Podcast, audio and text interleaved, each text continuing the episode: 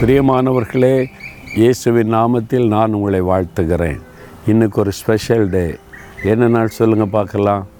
தந்தையர் தினம் world fathers டே தந்தையர் தினம். தந்தையர்களாக இருப்பது எவ்வளோ பெரிய பாக்கியம் இல்லை? ஆண்டவர் உங்களை அப்படி ஆசீர்வதித்திருந்தால் ஆண்டவரை ஸ்தோத்திரம் பண்ணணும்.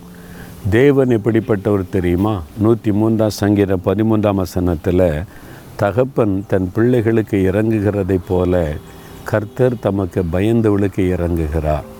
அவர் ஒரு தகப்பனாக இருக்கிறார். ஆண்டவரை வந்து நமக்கு தகப்பன் இயேசு கிறிஸ்துவும் கூட நித்திய பிதா என்று அழைக்கப்படுகிறார். அவரை தகப்பனே என்று அழைக்கலாம். அவர் இப்படிப்பட்ட தகப்பன் இறக்கமுள்ள ஒரு தகப்பன். யாருக்கு இறங்குவார்? தேவனுக்கு பயப்படுறவங்களுக்கு. நம்ம தேவனுக்கு பயந்தால் பொல்லாப்பு செய்ய மாட்டோம் அதை விட்டு விலகுவோம் இல்லை. அப்போ அவங்களுக்கு தேவன் இறக்கம் செய்வார். நம்ம தப்பு பண்ணிட்டா தகப்பனை போல் கண்டிப்பாக இருப்பார். தகப்பன் பெறம்போச்சு அடித்து சில குழந்தைகளை சரிப்படுத்துவார் பார்த்தீங்களா? அப்போ தகப்பன் சிட்சியாத புத்திரன் உண்டோன்னு பைபிளில் இருக்குது அவர் சிட்சிப்பார் அடி கொடுத்து சிட்சிப்பார் அவர் அடி கொடுத்து சிட்சித்த பிறகு அவர் தான் வந்து ஆறுதல் படுத்துவார். பாருங்கள் ஒரு தகப்பனார் சொன்னார் வந்து மகன் சரியாக படிக்கலை நிறைய மார்க் எடுக்கலை. அவன் கையெழுத்து வாங்கினா தகப்பனை கோவந்துட்டு எட்டிக்கிட்டு விட்டார் ஒரு அரை கன்னத்தில். அப்படியே அடி விழுந்த உடனே அவன் நிலை குலைந்து போனான் பயங்கரமாக திட்டி அனுப்பிட்டார்.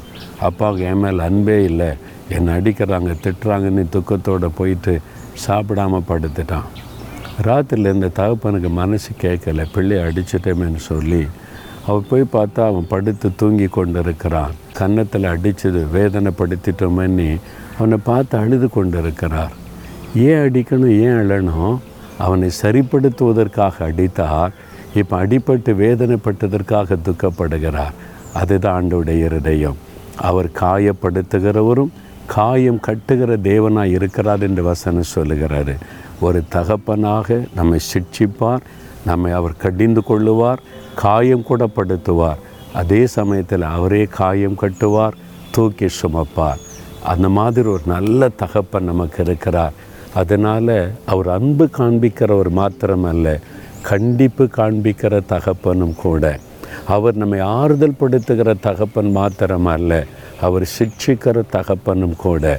அதனால் அவருக்கு எப்பவும் பயந்து அவர் மேலே அன்பாக இருந்தால் அவர் நம்மளை அரவணைத்து நடத்துவார் சரியா? இன்றைக்கி ஆண்டவர் உங்களுடைய தகப்பனாக இருக்கிறாரா? அவர் எனக்கு அப்பா நான் அவர் அப்பான்னு கூப்பிடுவேன்னு உங்களால் சொல்ல முடியுமா? இல்லாட்டா இன்றைக்கு அந்த அனுபவத்தை பெற்றுக்கொள்ளுங்க. யோவான் ஒன்று பன்னிரெண்டில் வசனம் சொல்லுது இயேசு கிறிஸ்துவின் மேல் நாமத்தின் மேல் விசுவாசம் வைத்து இயேசுவை உள்ளத்தில் ஏற்றுக்கொள்கிற எல்லாரும் தேவனுடைய பிள்ளைகள் என்கிற அதிகாரத்தை பெறுறாங்க இயேசுவை உள்ளத்தில் ஏற்றுக்கொண்டு இருக்கிறீங்களா அவர் உங்களுக்காக சிலுவையில் பாவ சாபத்தெல்லாம் சுமந்துட்டார். அதை விசுவாசித்து இயேசுவே என் பாவத்தை மன்னிச்சிருங்க. என் உள்ளத்தில் வந்து எனக்குள்ளே வாசம் பண்ணுங்க. உண்மை நான் ஏற்றுக்கொள்கிறேன்னு சொல்லுங்களேன். அவர் உள்ளத்தில் வந்துட்டா நீங்கள் தேவனுடைய பிள்ளை என்கிற சந்தோஷம் தைரியம் மன மகிழ்ச்சி வந்துவிடும். அவர் உங்களுக்கு தகப்பனாக இருப்பதை தினந்தோறும் நீங்கள் உணர்ந்து அவரை ருசிப்பீங்க அவருடைய அன்பை அனுபவிப்பீங்க. அந்த கிருபை ஆண்டவர் கொடுக்க விரும்புகிறார். நீங்கள் அவருடைய பிள்ளை ஆயிட்டீங்கன்னா உங்களுடைய பிள்ளையாக்கினதற்காக ஸ்தோத்திரம்னு சொல்லுங்கள் பிள்ளை ஆகலைன்னா இன்றைக்கு உம்முடைய பிள்ளையாக என்னை மாற்றுங்க உம்மை ஏற்றுக்கொள்கிறேன்னு சொல்லுங்கள் இருதயத்தில் கை வைத்து ஜெபிக்கிறீங்களா தகப்பனே? உம்முடைய பிள்ளையாக மகனாக மகளாக என்னை அங்கீகரிப்பதற்காக சிலுவையில் உண்மையே பலியாய் கொடுத்தீங்களே. உங்கள் ரத்தத்தினாலே என் இருதயத்தை கழுவுங்க. இயேசுவே என் உள்ளத்தில் வந்து வாசம் பண்ணுங்க. நான் உம்முடைய மகனாக இருக்கணும் மகளாக இருக்கணும். நீங்கள் எனக்கு தகப்பனாக இருந்து தாங்கி நடத்தணும். அதற்காக என்னை ஒப்பு கொடுக்கிறேன் இயேசுவின் நாமத்தில் ஜெபிக்கிறேன் பிதாவே. ஆமேன் ஆமேன்.